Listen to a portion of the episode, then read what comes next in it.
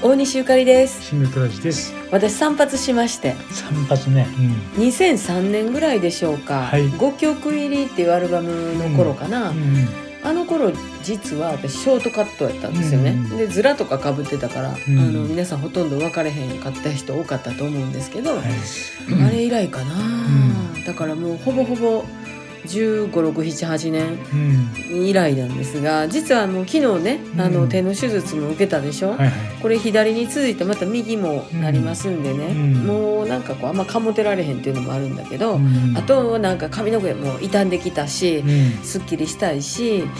うん、どうしようかなと思っていろいろカタログとか見てたんですけど、うん、なんかこうショートボブみたいなね、はいはい、ボブのつもりがね、うん、普通にショートなんですよこれリーゼントできちゃうけどね。ほんまほんま、うん、耳にかかる襟足ギリギリ、うん、まあほぼほぼ今妹と同じ、うん、まあわかりやすい言ったら小池都知事ぐらいですかね、癖毛も発見しました。長いことロン毛やったからね、うん、その襟足がどないなってんのかとかね、うん、あんま分かれへんのですよね、うん、トラちゃんもだって最近髪の毛伸ばし始めてつむじからちょっとね髪の毛がビュンビュンいってますけれどもまあお互い髪型をちょっと大幅に変えるのは久しぶりということですけども、まあ私もゴムやらピンやらね、ああいうロン毛の時に使っていたようなものはちょっとしばらくストックしておいて、